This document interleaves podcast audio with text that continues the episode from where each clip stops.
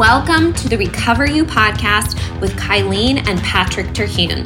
It's here that we talk about sex addiction, betrayal trauma, mental, emotional, and physical health, faith, and anything and everything needed to recover you to your most authentic self that God created you to be.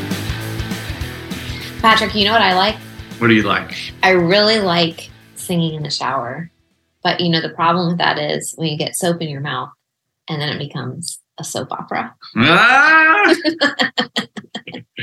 That's yeah. a pretty good one, yeah. You're, you're on a roll. Especially since I sing opera. Yep. I, that was pretty good. I feel like I actually thought you were just telling me a story. I was like, I was like, you sing in the shower? I've never heard you sing in the shower. Really? Yeah, I've never heard you. I know I sing in the shower. You have heard me sing in the shower. I don't know. Ah, uh, yes, that's true. I have. Yeah. Yeah.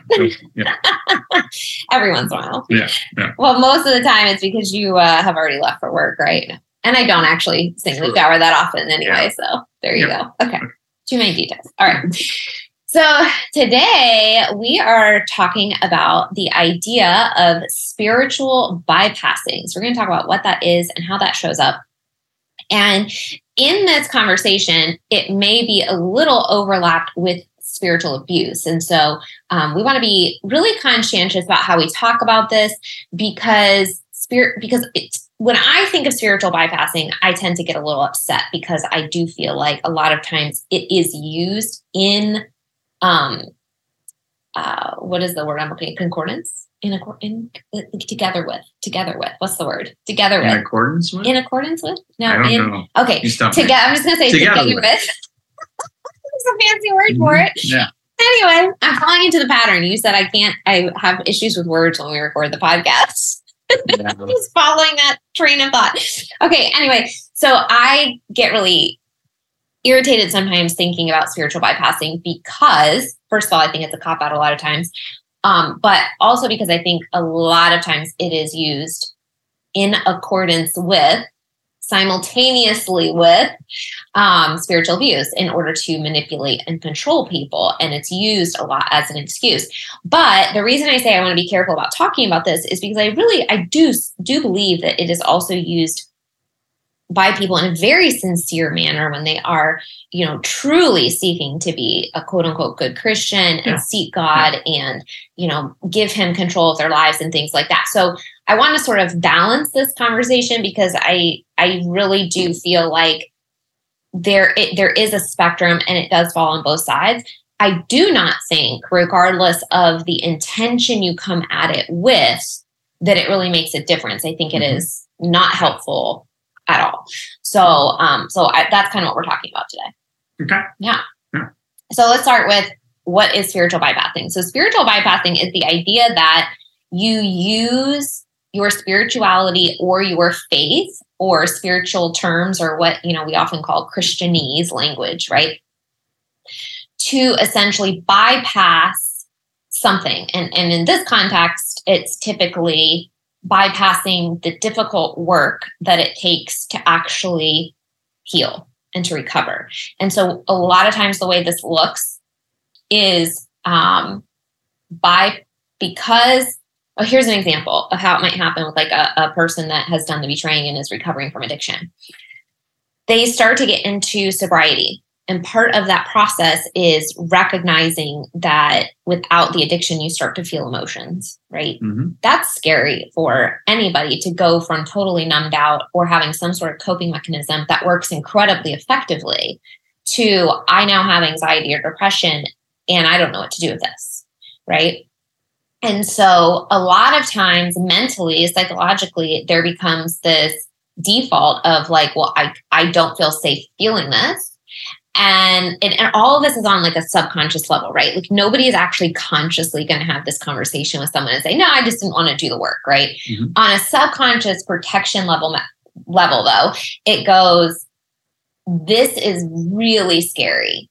The idea of facing and feeling emotions that i've never felt completely is so terrifying to me that i want to find another way to cope with it. And so then spiritual bypassing becomes a coping mechanism where, well, if I just say that God's in control or I put the pressure on, I all I have to do is pray, number one, I look like a really good person. I look very spiritual and I feel like I'm I'm doing the right thing because I'm putting all the pressure on God. And two, all of the responsibility for me to do any work whatsoever is gone, which means I don't have to sit in the emotions anymore. I don't have to go to therapy. I don't have to go to group.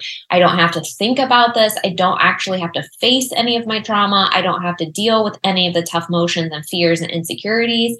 Therefore, that sounds like a much better idea to me to say, well, I'm I'm praying that's all I need to do than it does to say I'm actually going to sit in a therapist's office or or coach or practitioner, whatever route you go, and really pull apart my beliefs about why I am an unworthy human being and why I or why I feel that way and where that came from from being abandoned in my childhood or you know being bullied in middle school or whatever.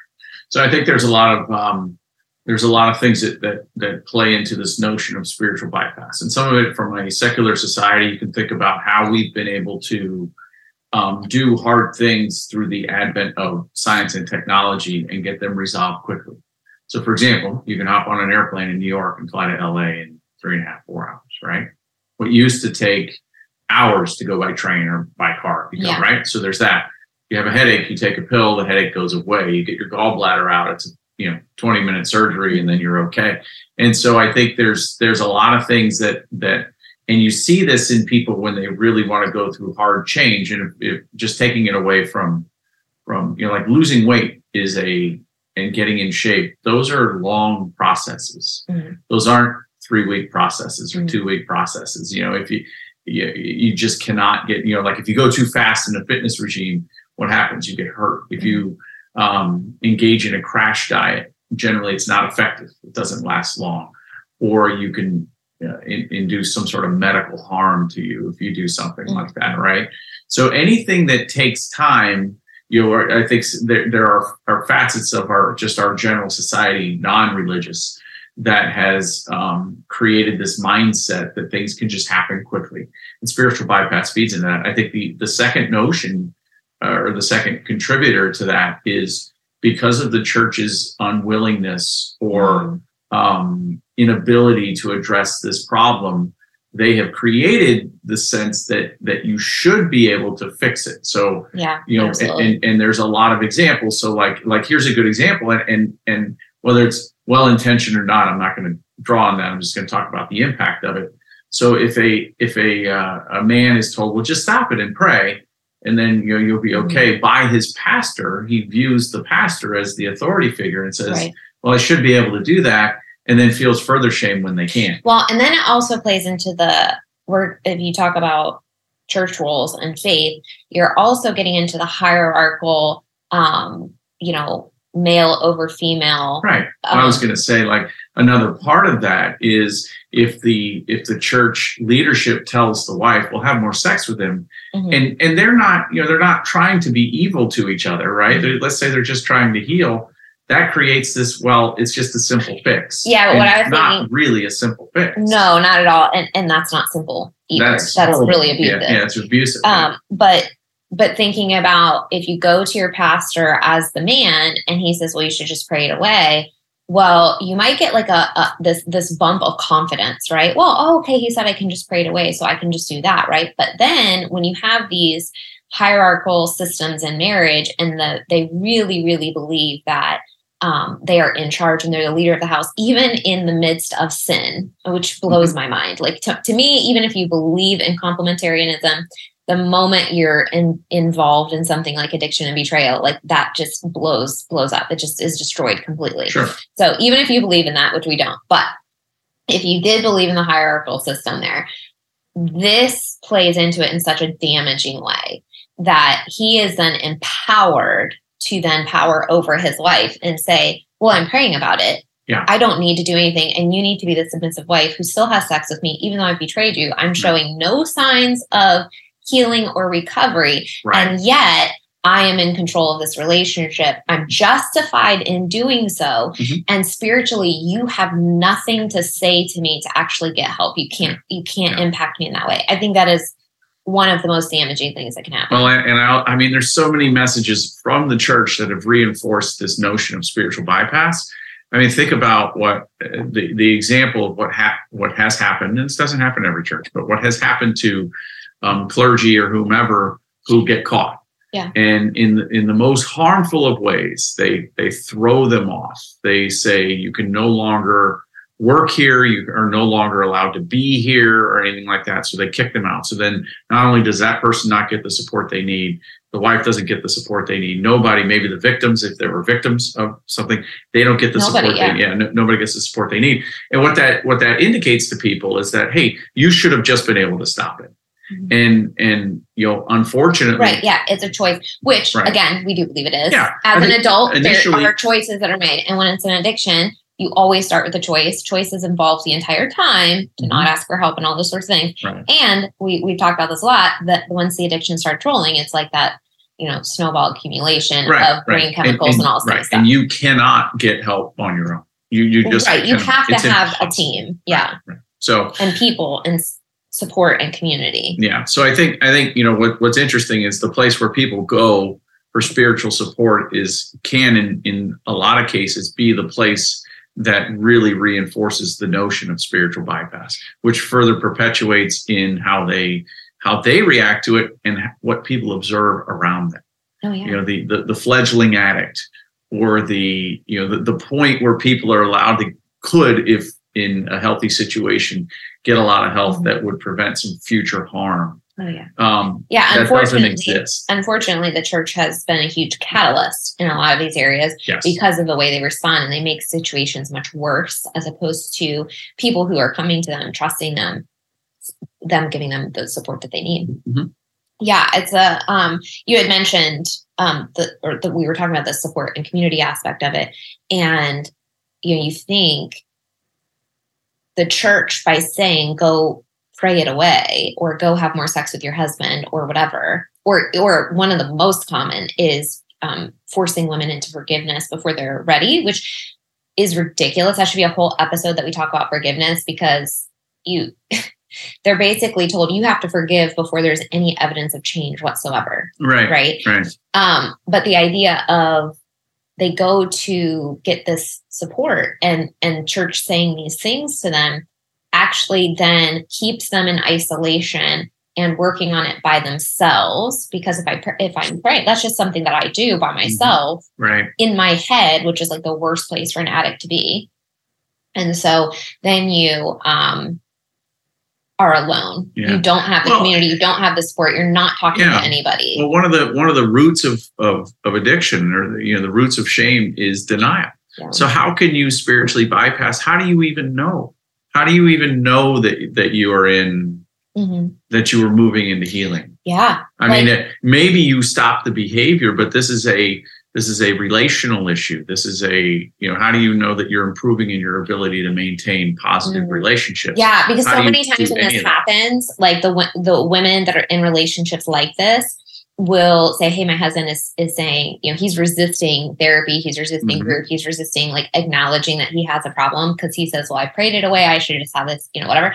And then they're sitting here on the other side going, "But you're not demonstrating actual healing. Like you're not demonstrating love to me in a way that a man in recovery or a husband that truly is reflecting what the Bible says about marriage is supposed is as treating me that way. You're not treating me that way. You're right. treating me as somebody that's angry, that has, you know, these woundings, that is isolated, that is um, you know, resentful, that is controlling, that is manipulative, right? So all of those, lack of empathy in general, is what? It is a sign of not healing. Mhm. And so when they are using this spirituality as they, oh, I'm I'm recovered, God has healed me, and you're acting like that, I'm sorry, no, he hasn't. Yeah, yeah. You may have stopped the behavior, but that is not recovery. Right, right. And and to think that you can just treat people poorly and say, well, I'm not actively looking at pornography, so therefore I'm a good husband, you know, is Mhm. ridiculous. Yeah.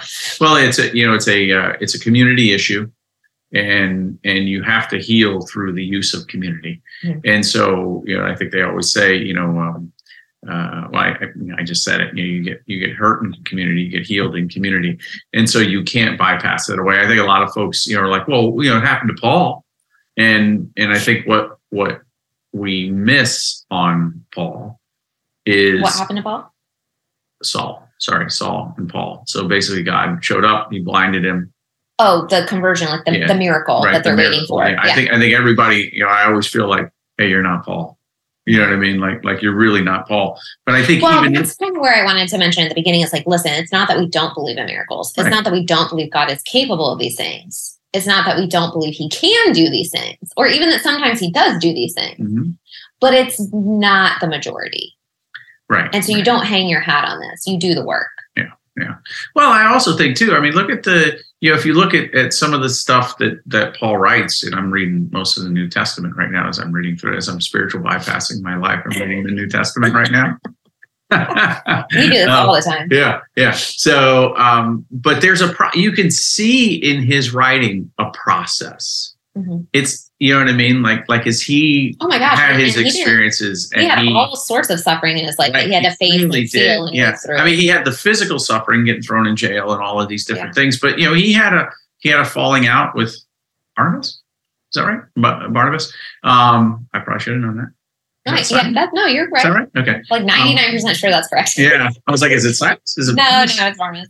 sorry to the, sure. sorry to the theologians out Yeah. there um but I, you know he he went through a lot of relational change. Now Mm, you know i think It's a good example. you, you know it's just I, I just really feel like like He had hard conversations, he had very hard conversations and and and he was not one to say, "Oh, I'll go, I'll go pray about it." I mean, not that he didn't; he was in constant communication Yeah. with God, and, and if you think about what a lot of his his letters were how to get along with each other yeah, yeah. how to how to you know interact with each other demonstrate love, demonstrate compassion, create absolutely he wasn't like hey go pray it away share the difficult stuff with each other. yeah yeah so i i just i really think that that that people you know with that whole you know just stop it thing it's very much like well everybody can be like saul Mhm. paul and and I- Yeah. and those are that's a very you you I think that's a great example. Yeah.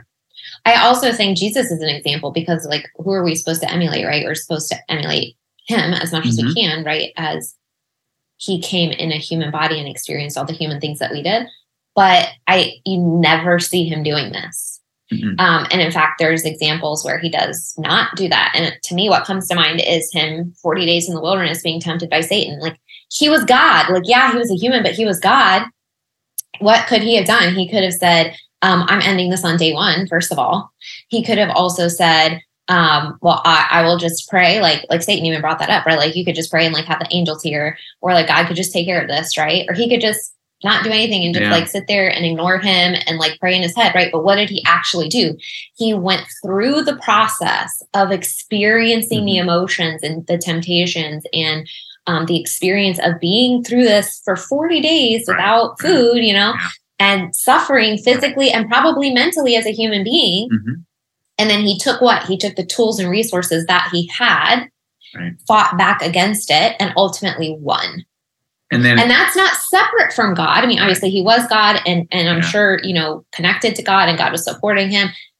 But it wasn't just not taking any action and letting some other um, deity do something for him. He demonstrated as a deity who could do all of those things for himself what it looks like to use the tools and resources and take action and go through the difficult, painful process. Right. Well, if you think, I would often think about this, you know, from from Jesus' life.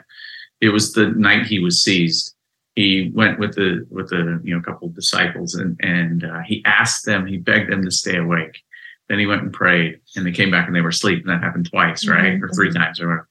And he didn't do that because he did that because he desired community. He desired people to be there Mhm.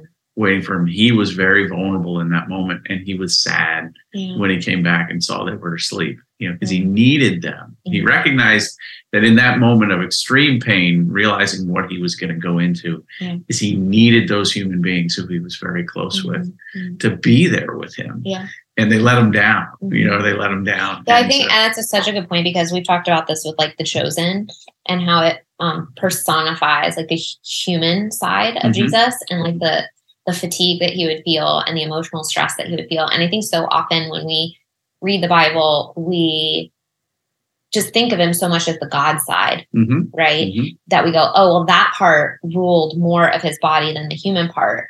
And so, therefore, maybe he didn't really suffer like we did. Maybe he didn't really feel all the emotions that we did and go through all of the pain. No, he did. I mean, he cried blood. Yeah, he was I mean? so stressed out that that he his tears turned into blood, like he was sweating blood or whatever it was. Yeah. And I mean, that's a real medical condition that's been documented. Like that's right. that's tremendous mental and emotional suffering. Right.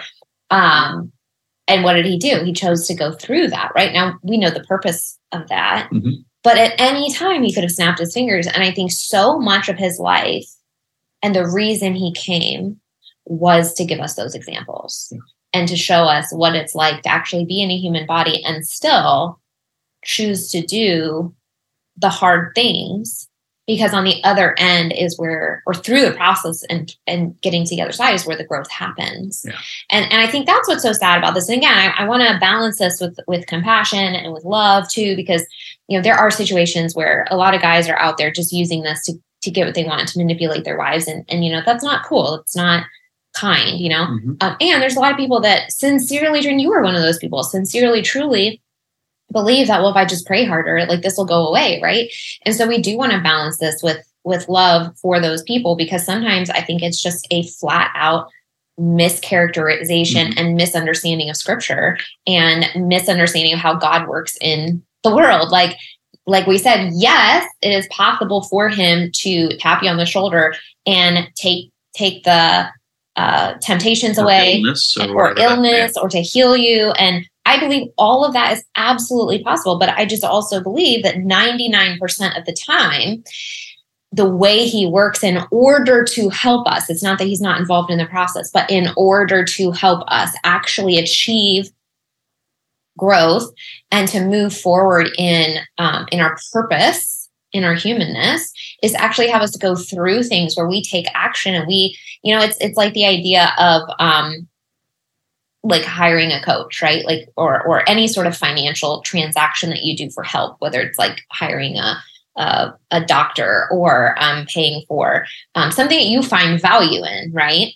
And there's something to that transaction where you, there's a little bit of skin in the game and it makes it worth it to you and you get a lot more out of it and it means more to you mm-hmm. because there was effort put in. And I think that's one of the reasons that spiritual bypassing is so dangerous because you are attempting to skip all of the work and, and avoid all the tools and the resources that God has literally put in front of you so that you can learn the things that you need to learn expand um, your level of compassion and empathy and love in the world and become step into the person he really wants you to be. It's not when i when i say like don't just pray about it and actually do the work i'm not saying don't involve god. I think he's involved in every step of the process. I just think he uses some of these hard things to help us actually become who he wants us to be. And i think when we avoid that it is a huge cop out and we end up not being the best people the best versions of ourselves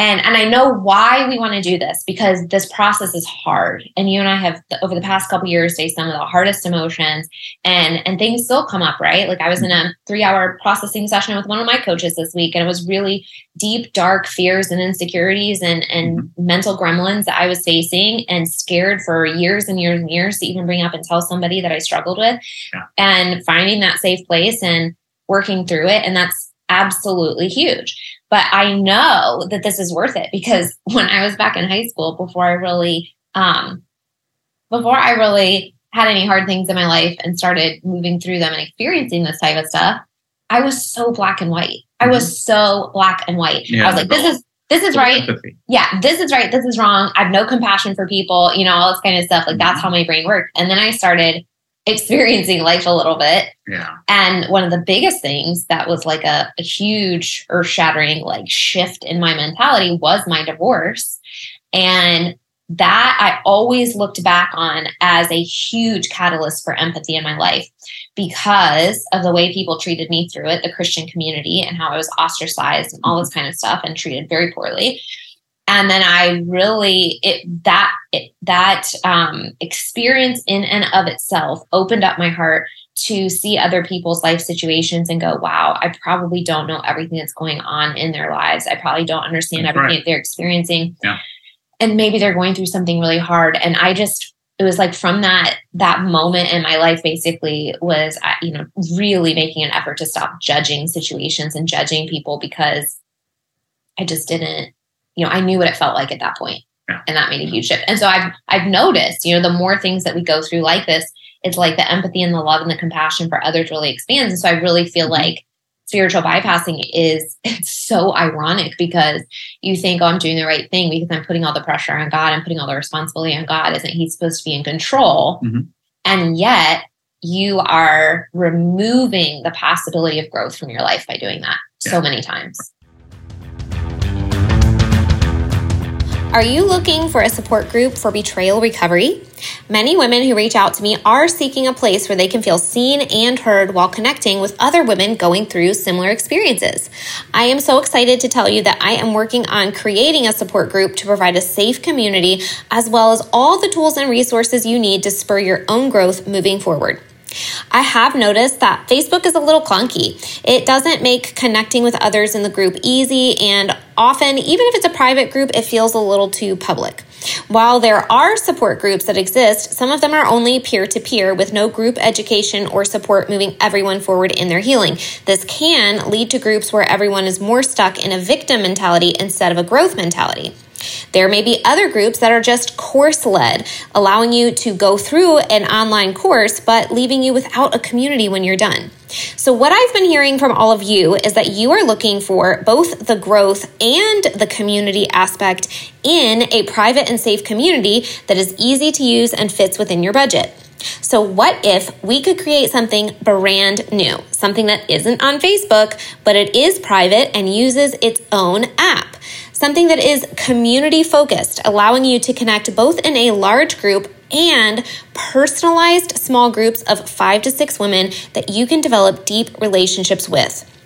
What if it offered live classes that you could either join in to engage with in question and answer, or you could just stick in the app and stream it live privately?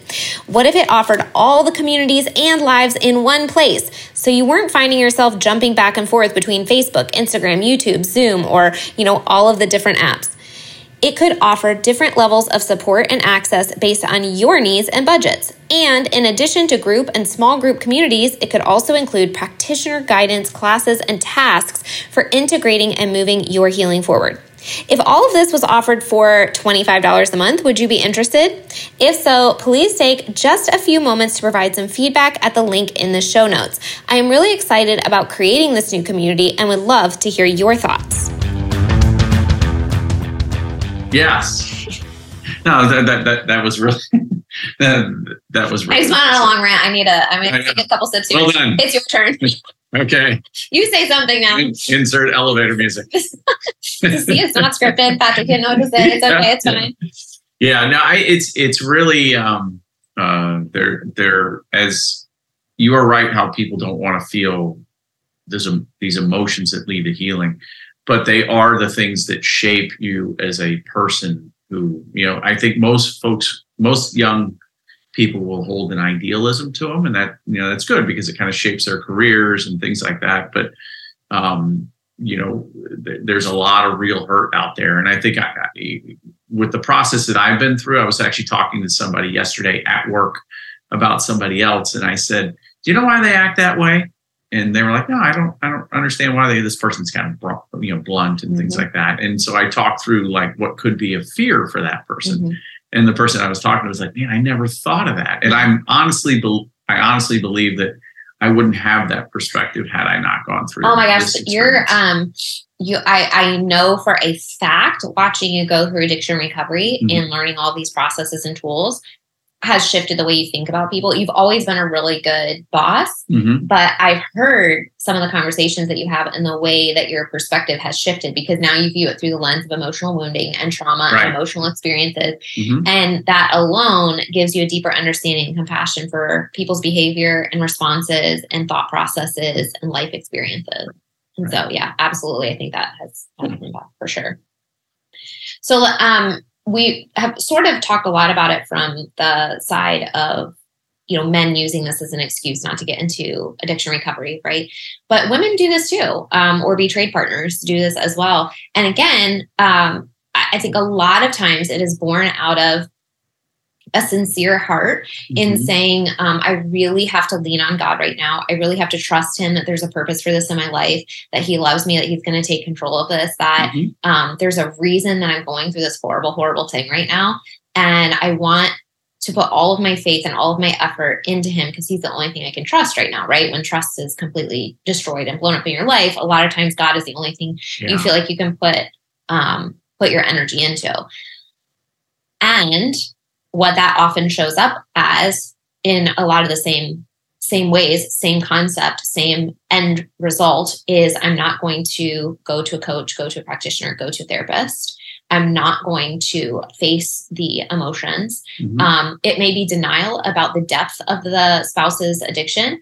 It may be i don't want to have all the information which everyone's a little bit different in the amount of information that they want to know and i get that. But generally speaking only having a little bit is probably not enough for you to know the person that you're married to or to give full consent for your body and your marriage moving forward. And so, like, there is a level to which I find it very important to be willing to go through the process of getting the information you need and go through the emotional healing and recovery process.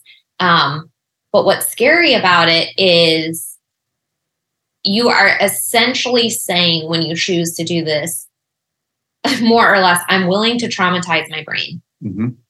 for a period of time in order to get the information I need to move forward. And I think a lot of women, rightly so, are afraid of that. Mm-hmm. And I have a very, I would say, sensitive brain.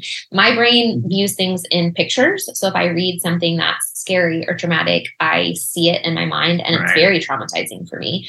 And this whole process of learning about the addiction brought so many images to mind. And so many thoughts and it pulled up other traumas for me and other past and it's it really has caused like a trauma debris storm of images in my mind that's really like horrible. Like i don't like that. I didn't you know i didn't want that. And um i wouldn't go back and not learn what i know now because i know who you are. Um, i understand more about addiction. I understand more about the world.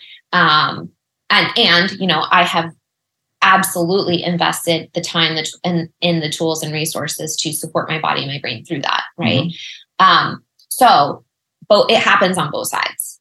Right. and the typical way that it shows up is i believe that god is going to handle this. I'm waiting for a miracle in my life.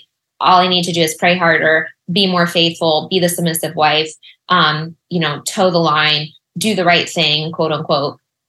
And god's going to reward me in the end and sometimes that's not the way it works. You know, I, I, I heard this. It's it's actually Ted, Ted Roberts talks about this.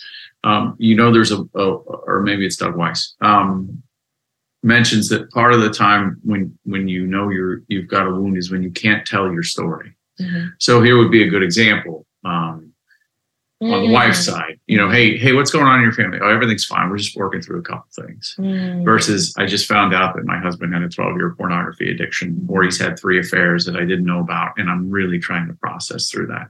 So say say that line again. That's really. You really know when you have a wound when you can't tell your full story. Yeah. And so think about That's it on, on on the the betrayed side, but also on the betrayer. You know, if you can't tell your story, hey, I was I was addicted to cyber sex mm-hmm. and I spent a lot of money and I, you know, I, did inappropriate things. And, and so, you know, that, that, you know, could I have said that on a podcast four years ago? Absolutely not. You know what I mean? But that it wasn't because I was a horrible person. So I was deeply wounded. I think that's such a good way to bring that up because what we're trying to say is that spiritual bypassing still leaves room for shame. Mm-hmm. And if whatever you're doing still leaves room for shame or guilt, then it's not actual recovery. Right. And here's here is my belief, and that is that Jesus wants you in full recovery. He does. And that means freedom right. from the act. So you can be in sobriety, you can be praying your brains out, um, you can be a wife who's really struggling and just saying, God, like I'm so sad, but I know you're going to restore this marriage. Well, restoring marriage takes work and it takes right. human work and it takes two people interacting and having these hard conversations. And it really takes doing the emotional healing work to overcome the shame, overcome the embarrassment, I think that is an incredibly powerful point to say that and, and you don't have to do it like us. You don't have to have a podcast or ha, like ha, you know, put it on a platform of millions of people on social media or anything like that.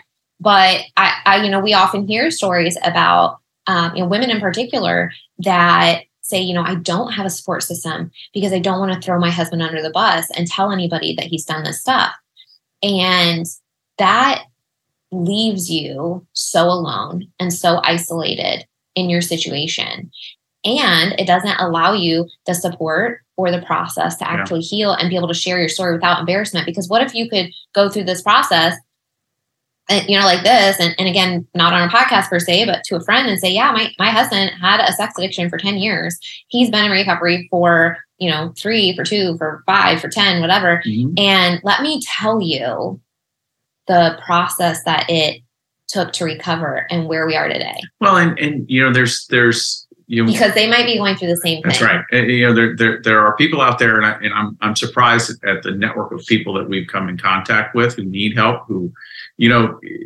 you don't need to be a, a PhD with you know 10 years of CSAT um, experience to help somebody going through this process.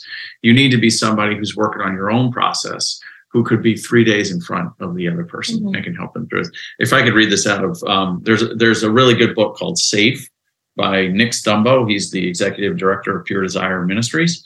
And um, his book is called Safe Creating a Culture of Grace in a Climate of Shame. And the, and the, the passage is believing that change is simple.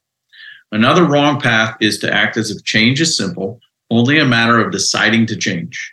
Maybe we don't say as much, but our actions betray us. We give the person struggling with sin a few verses to read and tell them to pray more, assuming this will fix the problem.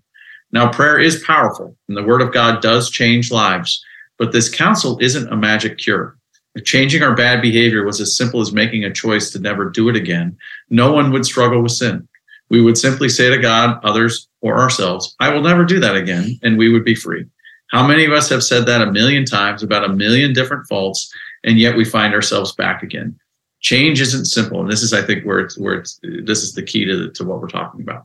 Change isn't simple. And when we act like it is, we become a performance based culture, mm. not a grace based culture. Mm. So when, and I think you, you mentioned it, it's like when we, when we spiritual bypass, we don't actually feel the full um, weight of God's grace for us. Mm. We feel like we're just doing things versus really believing. We're just doing things and we're waiting for, for Him to just do things for us. That's right.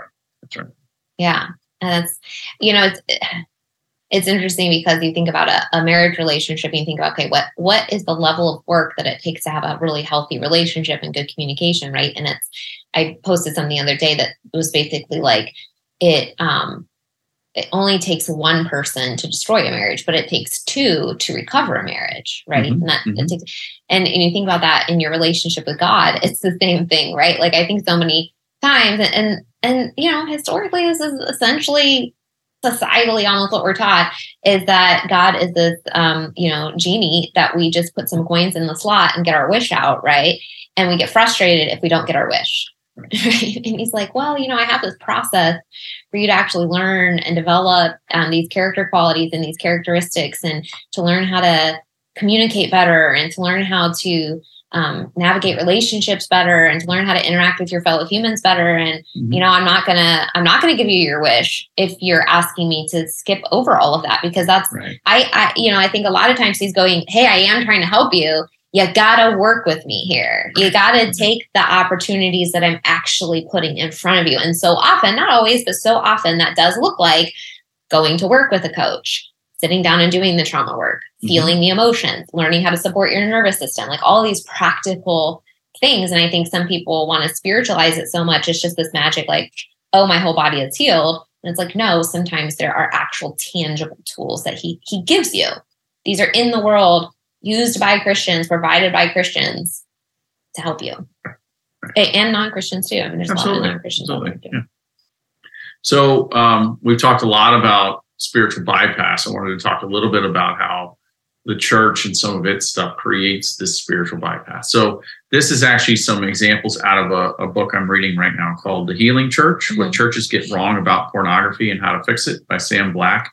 And so it's got some really good things in there. And I'm, I'm going to, I'm just going to give two con contrasting examples of what the church can do to reinforce spiritual bypass and then it kind of goes into that spiritual abuse pattern as well mm-hmm. so um, these are examples of experiences that hurt us after after telling my priest about the porn he said you are both broken people and need to deal with it mm-hmm. before i left his office he gave me suggestions go on a date night once a week have more sex let him be the leader he needs to be mm-hmm. i've never been back Oh, so sad. Yeah. So think about that. A oh, man, that just, that just makes you know, it, what what happens in, in a lot of these situations is, is is you don't know. The addicted doesn't know. The betrayed doesn't know. They're searching for answers. They don't know.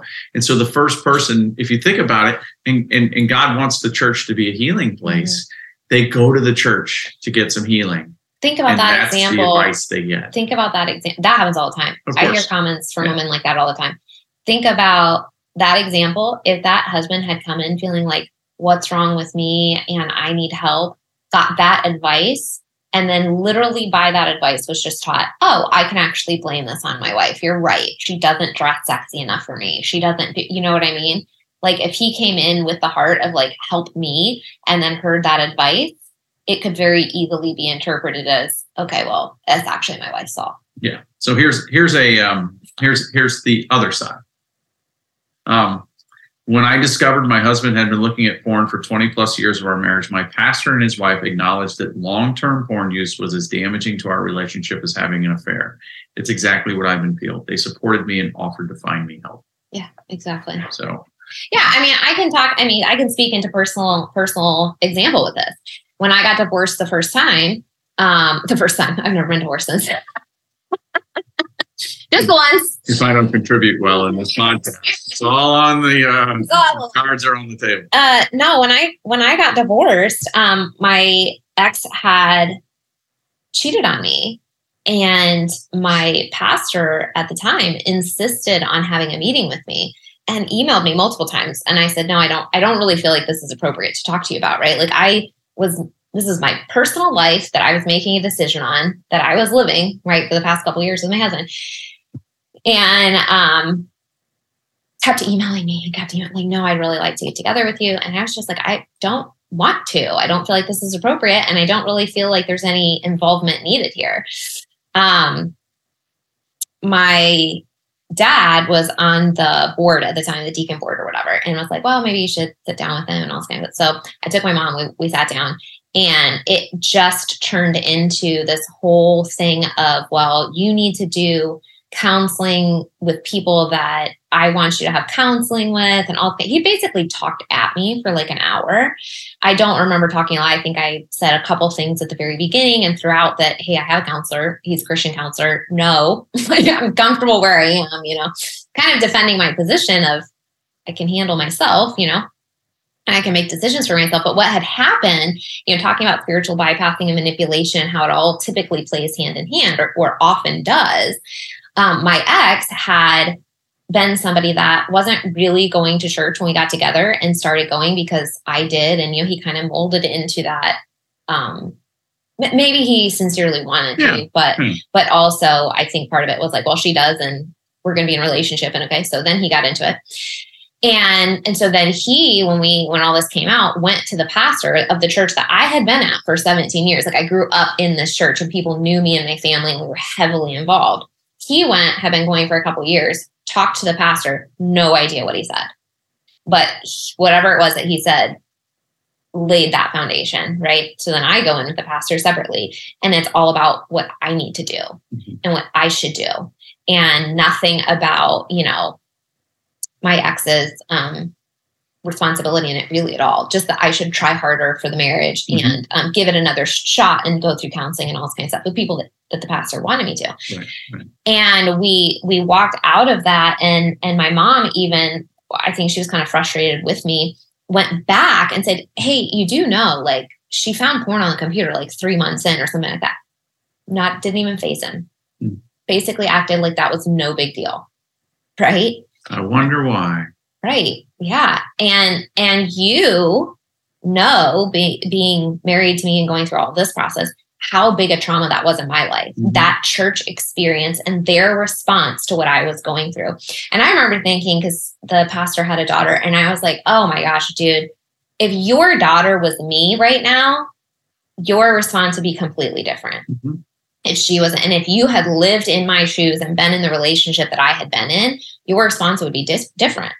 Right. But instead, essentially what he wanted me to do was spiritually bypass the situation. Right. And I mean, to his credit, quote unquote, um, recommending counseling or whatever, but you know, you don't you don't just take control of the situation, right? You talk to somebody well, and you say, right. "Never, never do I remember any empathy or compassion." Right. That's what I was going to say. Being expressed to me. You lead with acknowledging the pain. Right. Hey, listen, I understand this is an extremely difficult. mm You know, could I offer you some advice? No, it was bullying. Like job, let me control the situation and coerce you into behaving the way I want you to behave in this situation, right, right. which was totally wrong. Yeah. Totally wrong. Yeah. And just, and you know, it caused a lot of church trauma for me for a really, yeah. really long time. And I had a lot of, a lot of, well, and, and, and, and, I think, I think what, what, what's happened is churches, you know, the, uh, the, the, the book that I just read from the Healing Church, they talk about a couple different, um, uh, sides to it. So certain churches will react very harshly and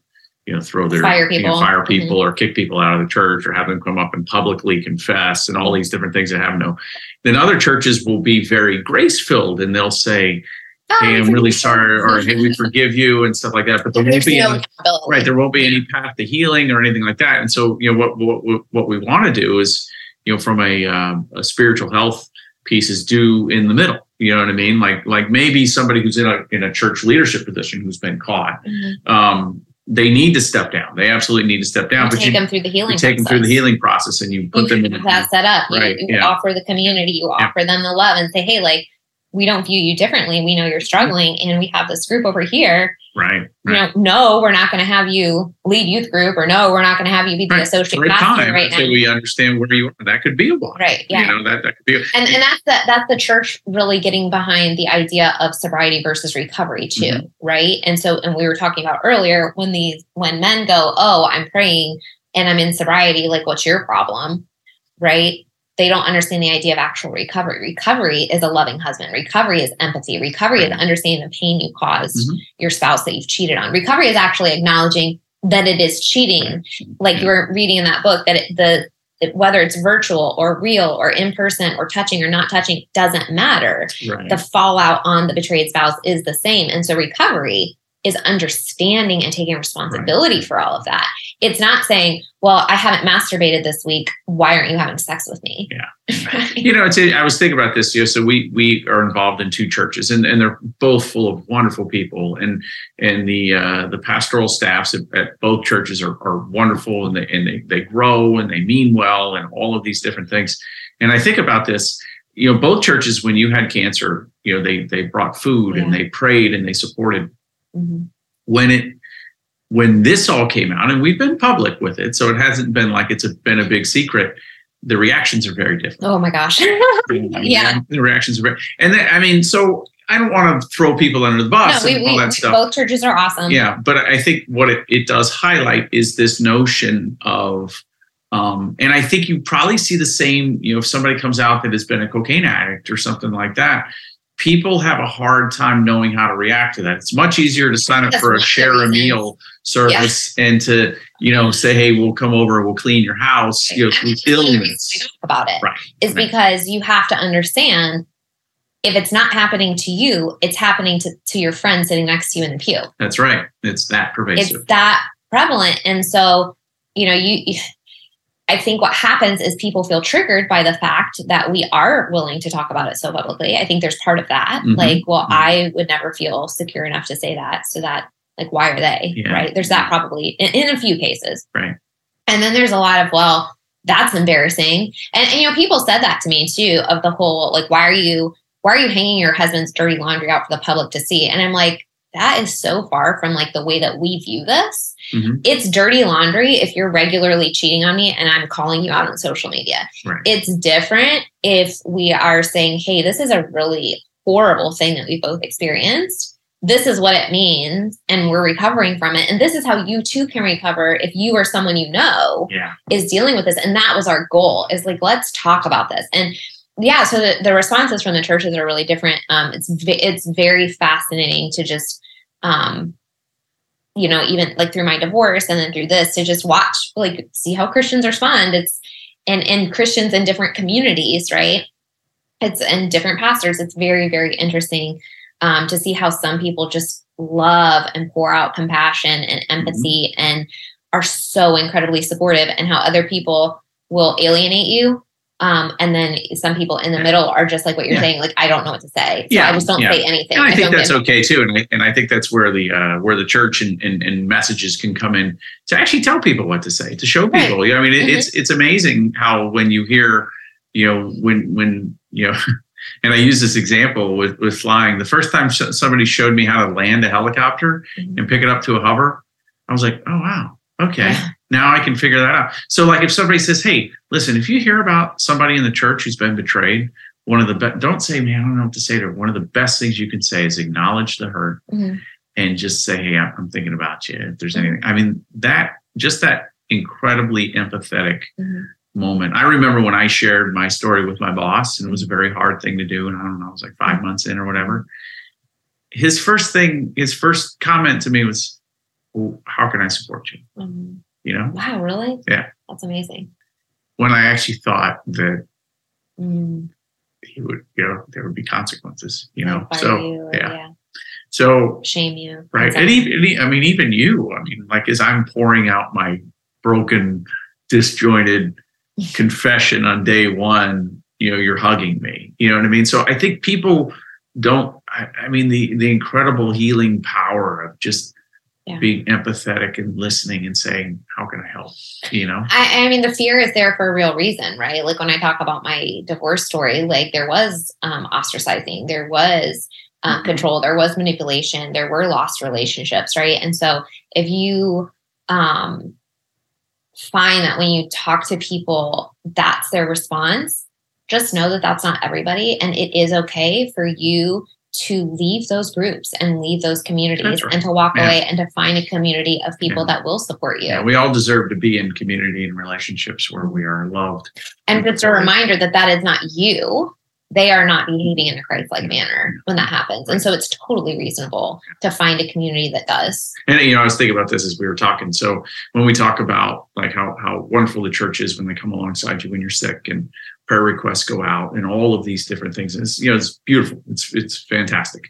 Um, generally, when there is a health issue, people will say there's a health issue. Generally, yeah. when there's an addiction issue, they won't state right, that. They don't know. And so I think about this. I'm like, you know, God died on the cross not because of our cancer or our intestinal problems or our broken finger. He died on the cross for our sins. And so he's giving us grace from our sins. He's not giving us grace from our cancer or our broken leg or our torn meniscus. Mm-hmm. And so what's interesting is is you know God is already residing in those areas where they're hard to talk about. He's in those moments. And and for whatever reason, you know, we have bypassed ourselves through Christianese or whatever that mm-hmm. to stay away from those those environments mm-hmm. where we should talk openly about the hurt that's caused by um, you know obsession with spending or overeating yeah. or sex addiction or mm-hmm. Um, alcoholism you know the, the, the the emotional and physical impacts of those mm-hmm. things that's where god wants to do his yeah. work and and sometimes we don't let him yeah. because of the spiritual the I, ideal place for healing should be the church absolutely yeah and that's, i think i think this generation in that we should lead the world in that and i think this generation is um, beginning to shift in that direction and seeing that and I think that's what deconstructions. It. I think deconstruction part of it. Is, is saying, hey, this church didn't heal. It's not a healing place. So we're gonna we're gonna push back and we're gonna find a way to make the mm-hmm. church a healing place again. Mm-hmm. And and more power to the churches who have gotten in front of that in the mm-hmm. in the um, the the clergy that have said, "Hey, we need to take a lead on that," and are willing to step back and say, "Hey, you know, I I, I made some mistakes, and what I, you know, what I mean, that, that's incredible." Oh, it's huge. Yeah. yeah. I think whenever that's why when um, Pastor Rick Warren came out and said, "Hey, one of the biggest regrets I have in 50 years of ministry is um, the stance I took on women preaching in mm-hmm. the church, yeah, and their right to do so." Uh, you know, people are like, "Oh, it's about time." And I'm like, "Yeah, it is about time." And I'm not gonna, I'm not going to bash this guy for coming to the right conclusion. I mean, it took him time, yeah, but good for him for doing the mental and emotional work to go counterculture to everything that he's believed for 50 years to do the research and actually make a different decision. Mm-hmm. We should celebrate that, not shame him for the time it took That's right. him. Right. That's right. So, yeah, yeah. We all, you know, it, it takes time. It takes time to grow. It take, you know, I'm I'm 51. I sometimes I look back on on this process and go, man, how much time did I waste? You, you know what I mean with with this, and you know, it would have been great if I could have you know gotten perspective in my 30s or my 20s, or you know what I mean, like like. But I think, and this is hard because I never want to be like, hey, this is wonderful like the process had to happen the way the process had to happen. Yeah, we've talked about that too. Even know? the timing of discovery in our relationship, like yeah where it happened and when it happened me being in a place that i could respond the way i responded mm-hmm.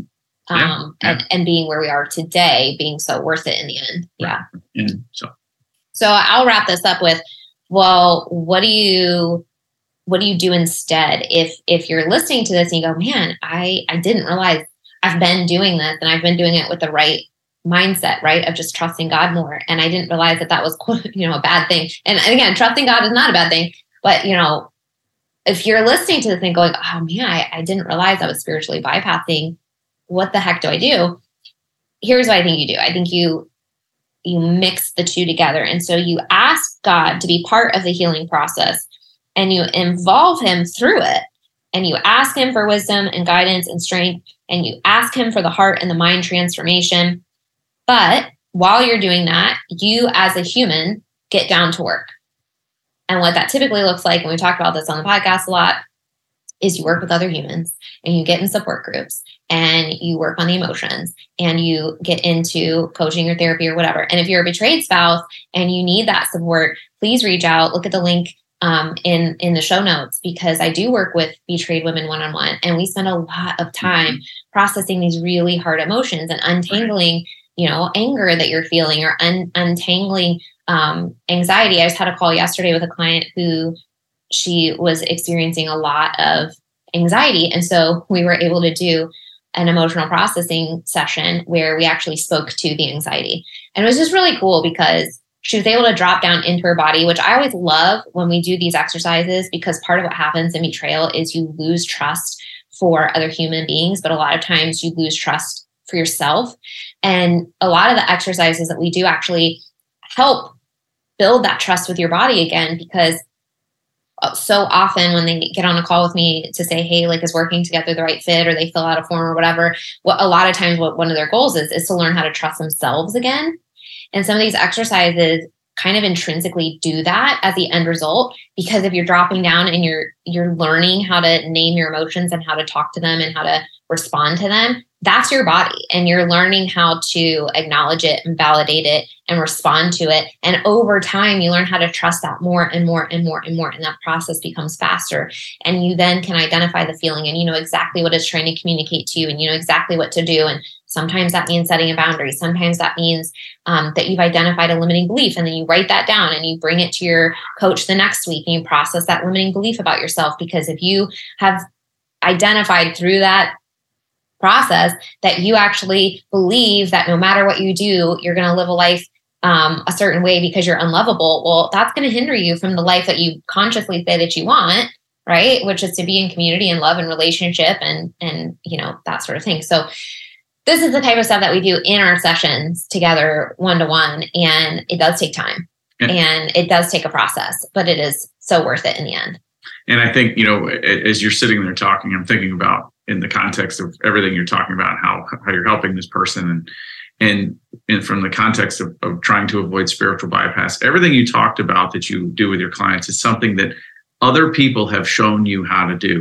and mm-hmm. they were shown by other people mm-hmm. taking them through their own healing mm-hmm. process and one of the things that that dr ted roberts talks about is you know he recommends his prayers you know you pray to god you say show me how i can change mm-hmm. and he uses human beings in yeah, other situations to show you, to show you that yeah. so so i think it it you know i just thought that was interesting as you were talking through your process you didn't just I just wake up one day. Yeah. Poop into your head. Yeah. And actually, that's such a good point because the way I work in particular, specifically, like I use so many different modalities. There are so many ideas from so many humans over the course of so much time that I actually mix together and mush together and and make it so independent for every single client that like every call is different because mm-hmm. every person is different, right? And here's where I think God is involved. He's made our nervous systems to mm-hmm. behave this way. He's made our nervous systems need to feel safety. He's created our brains. He understands the difference between the conscious and the subconscious. These are just tools and modalities to work within what he has created. Mm-hmm. So I feel like there's no separation between depending on God to help heal you and actually um, investing in your own healing with another human being. Like I think those go part and parcel um, because that's how you often accomplish accomplish that end goal. Absolutely. Yeah. All right. Well, we hope that this was helpful. I hope we balanced it effectively. I think we did. We talked about the church. We talked about the abuse. We talked about the sincere heart. Um, so if any of you are resonating with this, we, we hope that it was helpful to you. And uh, if you need support, just look at the uh, links in the show notes and we'd be more than happy to point you in a direction of healing and next steps. Thank you so much for listening. If you found this podcast interesting or helpful, it would mean so much if you leave a five star review or post a screenshot and share on social media. We are on a mission to share the message of recovery, and you can help get the word out. If you know a friend who could use this podcast, please share it.